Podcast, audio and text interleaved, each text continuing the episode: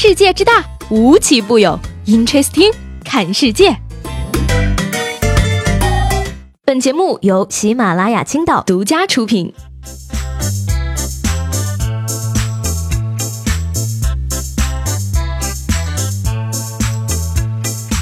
Hello，各位好，欢迎收听本期的 Interesting，我是西贝。昨天呢，在网上看到有人说呀，其实长大就是一个接受榴莲、香菜和脑花的过程。对此呢，我想说的是，你有没有考虑过臭豆腐跟鲱鱼罐头的感受呢？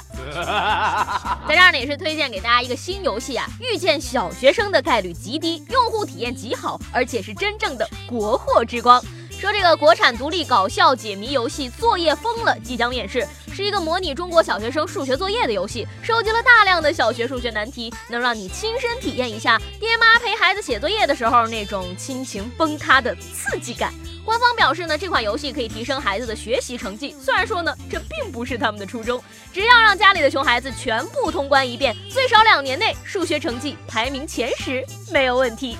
有了这款游戏，妈妈再也不用担心我的学习了。Amazing！说起来呢，熊孩子这个群体啊，不仅让游戏玩家们闻风丧胆，基本上啊，是个人在公共场所就有可能被熊孩子骚扰。说爱尔兰的一家咖啡店呢，最近想了一个招，对店里的孩子加收百分之十五的尖叫费，再加一个熊孩子，再加百分之十。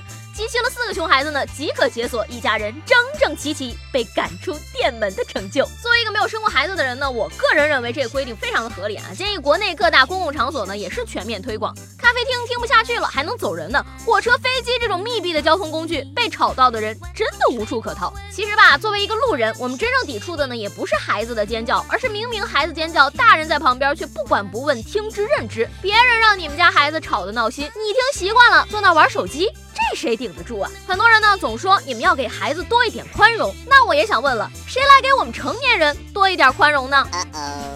那，并不是所有的成年人都值得被宽容。说前两天呢，俄航 SU 一四九二航班呢在莫斯科紧急迫降时起火了，造成了四十一人遇难。而其中呢，有一名体型比较大的胖乘客，在火烧眉毛要逃命的时候呢，仍然不忘记拿行李。坐过飞机的朋友们也知道啊，飞机过道呢也就一人来宽。这位大胖哥呢往那一站，直接堵塞了后排乘客的逃生通道，导致坐在他后面的乘客里只有三人幸存。那么多条人命啊，说生气都是轻的。但是呢，没想到这位大哥出现在机场的时候，拒绝回应此事，反而声称俄航冷酷，让自己等了四十分钟都没有退票，自己高血压还心律不齐，反正没拿回票钱就是航空公司的锅。嘿，哎呀，不是我说，这么大个人真是不要点那啥脸了哈。面的乘客说是你害死的都不为过，居然还有脸指责没给你退票钱。你抱怨自己没退上票，那些因为错过时机而逝去的生命支票，谁来退还给他们呢？而且呢，要说你是在逃命的途中卡在那儿了，也算是情有可原。可是你居然在那儿拿行李，典型的要钱不要命啊！要自己的钱，不要别人的命。在这种危急情况下呢，时间就是生命。而同一架飞机上呢，为争取逃生时间，一名空姐呢也是一脚踹开了机舱前部逃生出口的门，薅着乘客的脖领子就往外拽，成功帮助三十一名乘客逃生。所以说吧，不愧是战斗民族的空姐，看看人家。再看看上边那个胖子，脸往哪儿搁呀？这位空姐呢，虽然对待乘客是比平时暴力了那么一点儿，但也多亏了这把力气，救了那么多的人，必须给升职加薪。有人能升职呢，有人就能被裁员。美国一家名叫甲骨文的全球最大企业级软件公司呢，最近实施了裁员。而他们这次裁员呢，根据签节约合同的时间，给离职员工分了三个等级的补偿方案，其中最高的为给予 N 加六的赔偿。也就是说呢，你工作一年补给你七个月的薪酬，工作两年补给你八个月的薪酬，工作三年补给你九个月的薪酬，以此类推。实不相瞒呢，看到这个补偿方案，我恨不得马上去应聘，然后等待被裁呀。但是呢，人家公司里边一些年纪比较大、级别比较高的员工呢，对于这个补偿方案很是不满。有人说呢，公司把月工资的上限只打到两万五千元，但是很多级别高的员工呢，工资远远超过这个数。当然呢，更多的员工的担忧啊，就是大龄员工不好找工作，孩子上学也需要钱等等。而且他们还认为啊，公司产品线还在盈利，不应允许裁员。反正呢，事儿就这么个事儿，情况就是这么个情况，两边呢就僵在这儿了。被裁员工呢，甚至在公司楼下拉起了横幅抗议。其实说起来吧，按照规定呢，裁员的赔偿应该是 N 加一，能给到 N 加六，确实是相当人性的赔偿了。但是呢，员工也说了呀，月薪卡的是两万五，远远低于正常薪水。不过在这儿我插一句啊，正常一个月得开多少钱呀？如果此话属实呢，那就算是给到 N 加六，确实也还是企业占便宜。我有一个不成熟的小建议啊，这种事儿呢，还是该走劳动仲裁，拉横幅哪能解决问题呢？被开了，权益要好好争取；没有被开，那本职工作就得好好干。说江苏的一名男子啊，他的本职工作呢是偷鸡。当然呢，他自己不这么觉得呀。被警察叔叔抓到了之后呢，问他为什么偷鸡，他说自己听到了厂子里的鸡一直在叫，受到了鸡的召唤，他要帮鸡们脱离苦海，于是实施了营救活动。成年男子受到鸡的召唤，帮其脱离苦海，难道是因为鸡太美了？玩笑归玩笑啊，他这哪是帮人家脱离苦海，怕是很快就要送人家入虎口了吧？不信你去他们家看看，说不定啊，给鸡的洗澡水都准备好了。